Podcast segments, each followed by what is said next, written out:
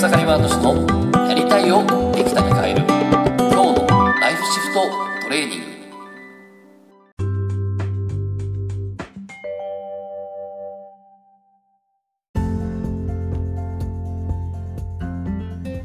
おかげさまで草刈ワード氏です。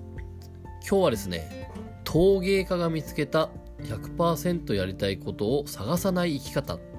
ていう話をねお伝えしたいなと思います。で、現在ですね、ちょっと僕がですね、あの、継続的にね、えー、コーチとして関わらせてる方でですね、えー、夫婦揃って陶芸家っていう方がいらっしゃるんですね。で、昨日はですね、その夫婦揃って陶芸家の方々にですね、ちょっとセッションしに行きまして、で、まあ、ほんとね、この夫婦でセッションするっていうのはすごく良くてですね、あの、こう、ね、両方両方時間それぞれやっていくんですけど、まあ、旦那さんのですね、えー、セッションをしてると、まあでも横でね、その奥さんがですね、あ、れもあなたこういうとこあるよね、みたいな。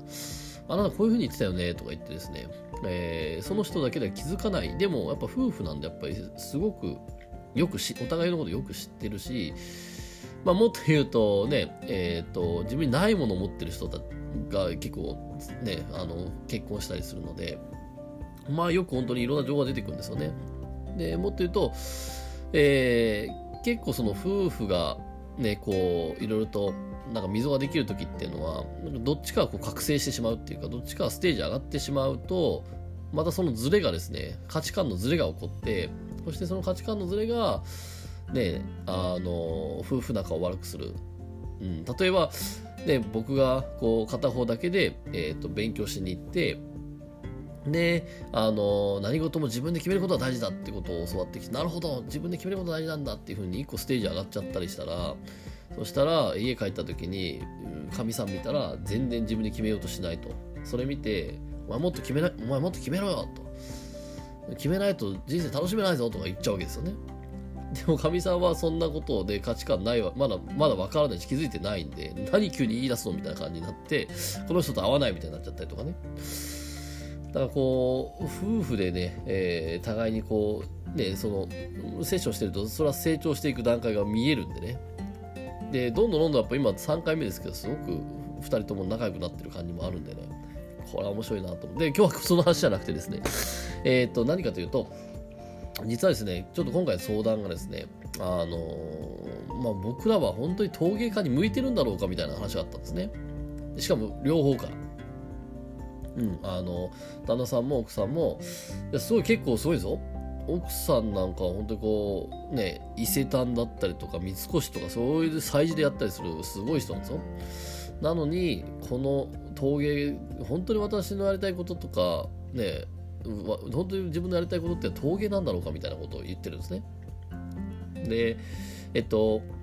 そこでふっと思ったのはこうすごいやりたいことにフォーカスしてるなと思ったんですよね。で、実はその陶芸っていうのは手段なんで、うん。なんで今回ですね、じゃあ、あの自分自身の、まあ、やりたいことっていうのはいくらでも何でもできると思うから、ひとまずなんかこう、自分自身がこう、ね、大事にしたいことっていうか、あの、ね、その、大事にしたいあり方っていうのを見つけようかって話したんですね。でそこで、えー、出てきたのはですね、えすごく面白かったんですけども、まあ、えっと、結局その、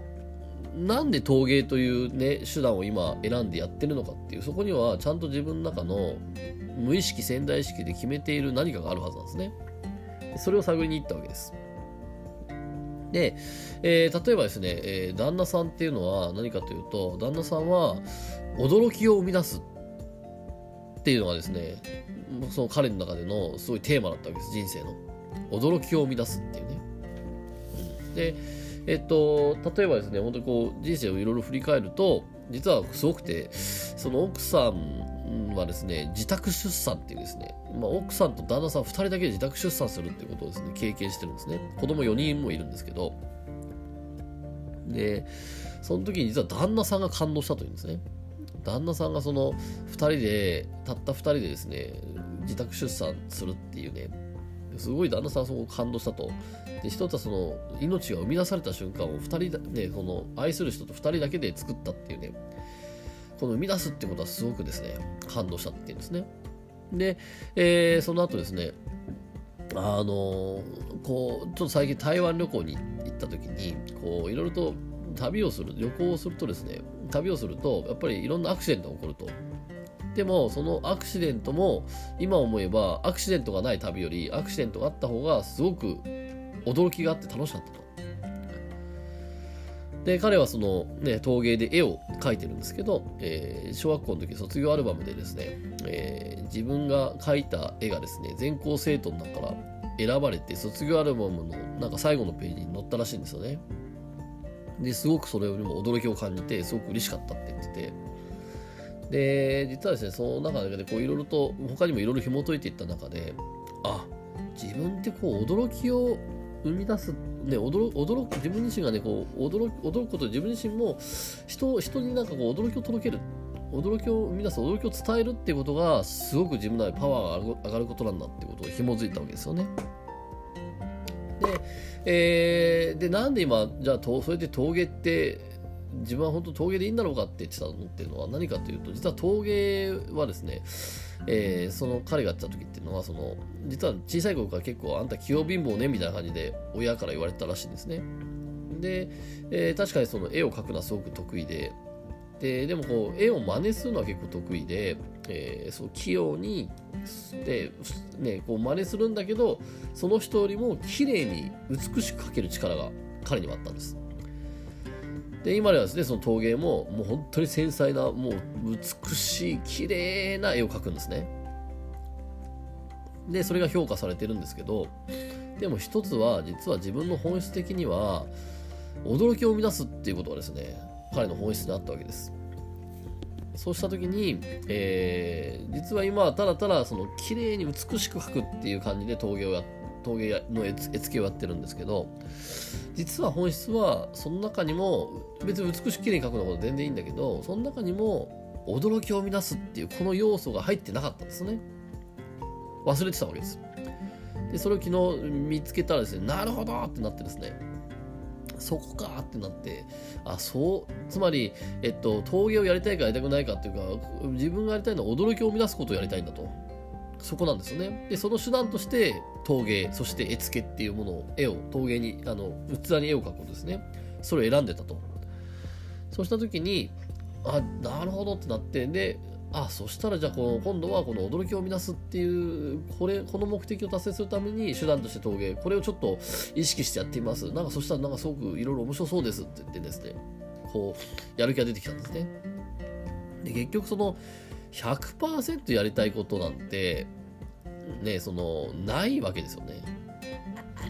だって別に陶芸じゃなくていいですもん。ね、驚きを生み出すことだったら何でもいいじゃないですか。ただ、たまたまやっぱりその、で、こう人生を歩んできたら出会ったのは陶芸で、で、陶芸は、ね、多分自分の潜在意識が無意識が、うわ、これ、絵を描いて、ね、人をよりこう驚かしてで驚いた驚いた人がですねやっぱりこうねすごい楽しんで人生が変わっていくみたいなそういうことを起こせるっていうことを多分潜在意識が感じたんでしょうね。で、えー、それでこうたまたま陶芸をやってると。だから最初から俺は100%陶芸をやりたい陶芸家になりたいみたいな人多分本当に世の中いなくってそういった、まあ、自分自身のねそのすごいまあ本当それこそね10%、20%ぐらいのですね、本当にこう、あ、でも驚きを生み出すって面白いよね、みたいな、そこに気づいてるか気づいてないかで、で、それちょっと気づいてれば、勝手にね、こう、人生がですね、じゃあお前陶芸やってみたら、じゃあお前書道やってみたら、みたいな感じで、こう、多分自分を動かしてくれるんですよね。で、そこで初めてツールとあって、そのツールを使って、で、それをちゃんとその驚きを生み出すってことをやっていけるかどうかってとですよね。で、それを今回は忘れてたんで、また不安になって、この陶芸っていう手段は本当に、ツールは本当に自分に合ってんだろうかっていうことを言ってたけど、そうじゃなくて、この100%やりたいことは陶芸ってわけじゃないし、えー、その驚きを生み出すっていうのも100%じゃなくて、でも、ね、10%か20%ぐらいね、こう、それが好きっていうのはちょっとでも分かってれば、ちゃんとそれを導いてくれてるし、でその手段っていうのも結局はそのやってみる、ね、やってみてじゃあじゃあその驚きを生み出すっていうそこに紐づいていければね、残りの80%っていうのはですね、後々できてくるもんだと思って、最初からあるものじゃなくて、後々できてくるっていうね。でそんな感じなんですよね。で、昨日はそれで、こう、わあ、なるほどってなって、で、奥さんもですね、すごく面白くて、で、奥さんは、すごい、ちょっと、あの、結局奥さんの、えー、やる目的はですね、えー、このすん、この瞬間通じ合うっていうことを伝えるっていうね、かっこいいですよね。この、その瞬間通じ合うっていうね。で、えっと、まあ、そのちょっとストーリー話すと長くなるんで、はしょりますけど、で、こう通じ合うっていうことをですね、世の中伝えたいと。うん、私の目的は通じ合うっていうことを伝えることで、でそのために手段として、えー、お皿の絵付けっていうのを絵を描くっていうことをやっていてで何が通じ合うって何かって言ったら、えー、その自分自身とですねまずは通じ合うことだと。自分の気持ちと自分で通じ合うことなんだっていうことが大事ででそれをずっとやってきてるんだけどでも一つですね最初通じ合うってことがね私はやりたいことだったんだけどでも実はその通じ合うってことはもう長年やってきてて実はもうちょっと少し次のステージに行ってたんですね。でそれの中で今度その瞬間通じ合うっていうですねステージに上がってましてこれは何かというとえっと絵っていうのは自分自身はこうこのその人にこの絵を通してこれを伝えたいっていうことをですねずっとやってたらしいんですけどでも今はもうその瞬間例えば1分前にその絵を見たら見た人がこんな気持ちになるけど1分後にまたそれを見たら1分前とは違う何かこう気持ちや答えを作るっていうよりだその抽象度を上げるというかより本当にその瞬間その瞬間でその絵を見た人が気持ちが変わる。もっと言うと、えっと、こっちがこういうことを伝えたいじゃなくて見た人がそこから答えを作り出すみたいなそういうステージに上がりたいって言ってたんですね。でその結果じゃあ通じ合うじゃなくてその瞬間通じ合うことだっていうことになったで実は面白くて実はそのこのセッションするちょっと一つ前の個展だったんですけどその時になんか無意識でですね今まで描いたことがない抽象画を描いたらしいんですね。で旦那さんそれ見てなんだこの絵はと。こんなの売れるわけないって言ったらしいんですね。でそしたら実はそれが今までで一番売れたらしいんですよ。それがまさにその瞬間通じ合う表現をしたんですね。今まではなんかその絵を見たらああなんかこれはテーマがこうだなみたいな感じで分かったけどその絵は全くテーマが分からない。よく分からない本当にこのものだったらしいんですけどでもそれはすごく売れたと。でまさにこれ、ね、仙台市が導いていて、えー、その瞬間通じ合うって新しいステージに自分を導いてたわけですよね。でこれもそうですけど結局はだからその陶芸っていう手段ね、今皆さんもいろんな仕事してるかもしれないけど、僕だったらね、筆文字やってたり、こうやって、あの、個人接種やったり、いろいろしてますけど、結局その手段はどうでもよくって、で、その結果何をしたいのか、目的ですよね。えー、今回の話で言えば、えー、驚きを生み出すっていうことだったり、その瞬間通じ合うってことだったりね、これをしたいわけで、で、その手段として、えー、陶芸を選んでるけど、別にその、ね、驚きを生み出すことを100%やりたいかどうかって言ったら、わかんないですよ。でも、えー、10%か20%ぐらいは、そうだって2人ともなってたわけですよね。でも、それ、でもその結果、それがちゃんと潜在意識に入ってたから、じゃあお前、ちょっと陶芸でやったらみたいな感じで自分をこう、動かしたわけで。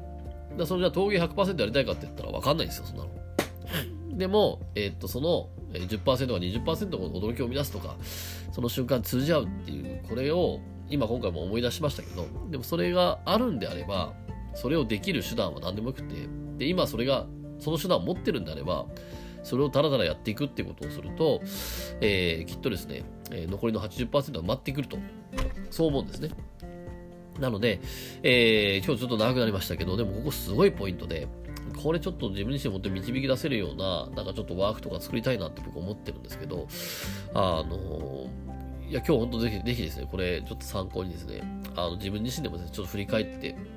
手段は関係ないんで、その自分自身の目的ですよね。で、それも目的100%じゃなくていいんで、あ、なんか私これ好きだなみたいな、やっぱそれを自分自身で持っとくといいかなと思いますんで、ねえーまあ、僕の中ではやっぱ言葉で人を元気にするっていうのがすごくち、ね、あの根本的にあるんだろうなってすごく思うんでね。こうやって話をしてることも言葉で人を元気にするってことだと思うんですけどまあそこをですねちょっとね自分自身でやっていくといいかなと思います。ちょっと長くなりましたけど。で、まあ、こんなね、えっ、ー、と、こういった、いわゆる自分自身の、えー、無意識だったり、潜在意識だったり、まあ、この自分自身の本当にこういう、えー、なんでしょうね、この事務所タオって僕は呼んでますけど、自分自身の道をですね、えー、道見つけていくっていう、これって本当にこう、やっぱりいろいろと、あの、トレーニングだったり考える時間ってすごく大事だと思うんで、えー、ちょっと今夜ですね、えー、この3.11っていうね、ほんでこう、えー、僕自身も俺人生変わった日なんですけども、えー、2020年なんて9年前ですね。本当にこんな時期でね、本当にこう、まだまだ寒い時期だったんですけども、震災が起こったということで、えー、そんな日に、えー、こんな話をしましたけども、でもまあ、まあ間違いなくその日、あの3.1日から僕も本当に人生いろいろ変わってきたなと思うし、で、まあその中で、まああの、今自分自身は取り組んでるですね、この、本当にこのこの場の力で、えー、自分自身の道を作っていける、自分自身の道を決めて信じて作っていけるっていうね、えー、そこら辺をですね、また新たに、えー、取り組んでいる、えー、サービスがありますんで、まあ、またちょっと今日今日ですね、えー、夜ちょっと発表したいなと思うんですけども、またそれもね、えー、見てもらえたらすごく嬉しいなと思います。それですね、えー、本日も楽しんでいきましょう。ありがとうございました。